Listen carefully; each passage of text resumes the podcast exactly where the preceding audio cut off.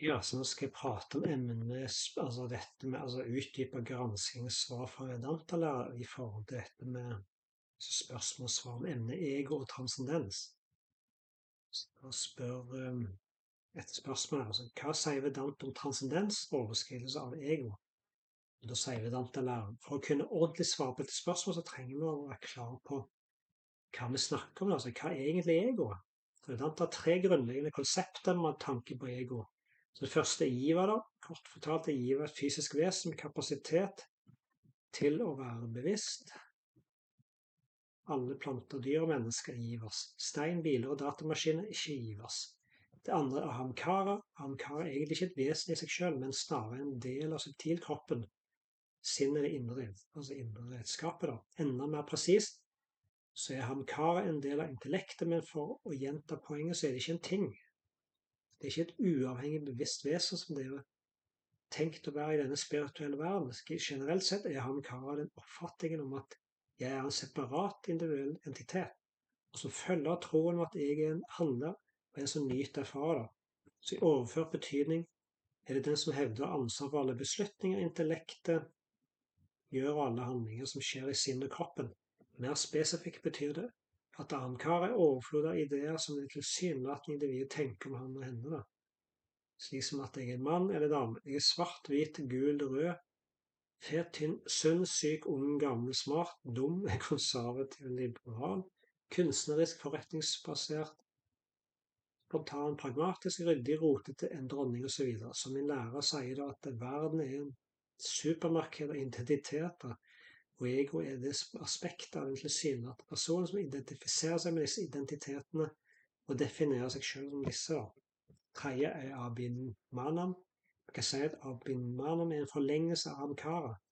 Det er sans og eierskap, ideen om at dette er mitt, det tilhører meg. Så det er egoets uh, definisjon. Så er nærmest til betydning av den vanlige vestlige definisjonen av ego som egoisme, eller selvmordighet eller innbilskhet.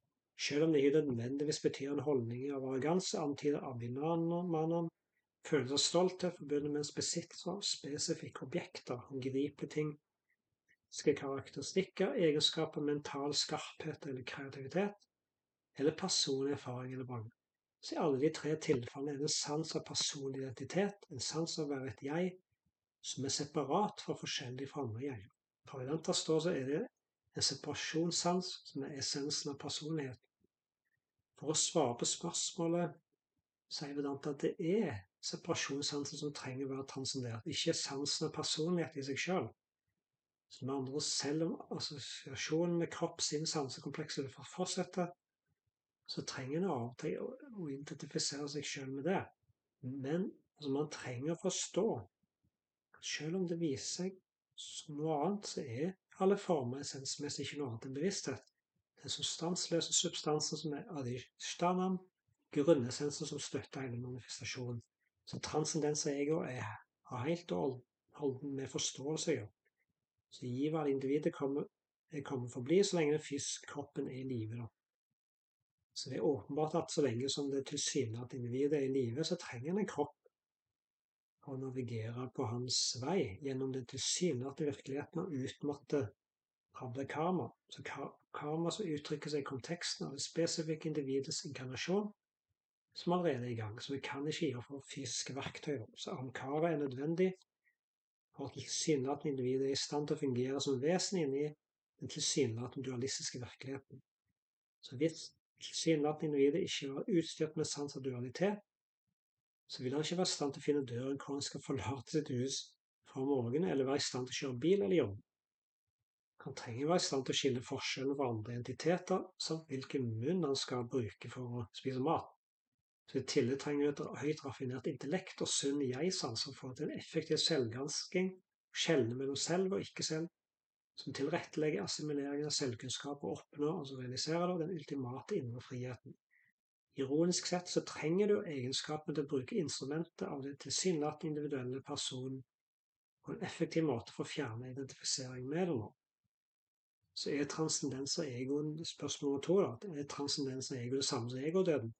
Og da sier Vedanta nei. Ego er en sans av å være tilsynelatende individuell person som egentlig ikke er problemet. Lidelse oppstår bare for omstendighetene i en liv når man tror at, den, at den tilsynelatende personen er både virkelig og en sann identitet.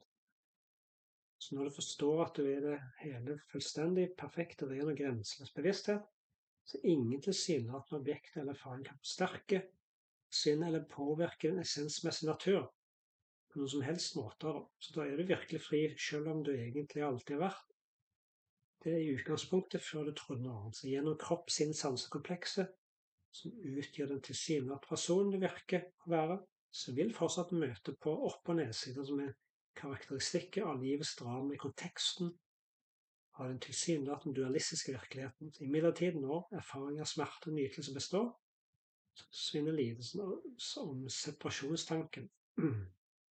Selvrealisering har tross alt med å disidentifisere deg med ego gjennom assimilering av selvkunnskap, og ikke erfaring av egodøden. Yes, dette var det.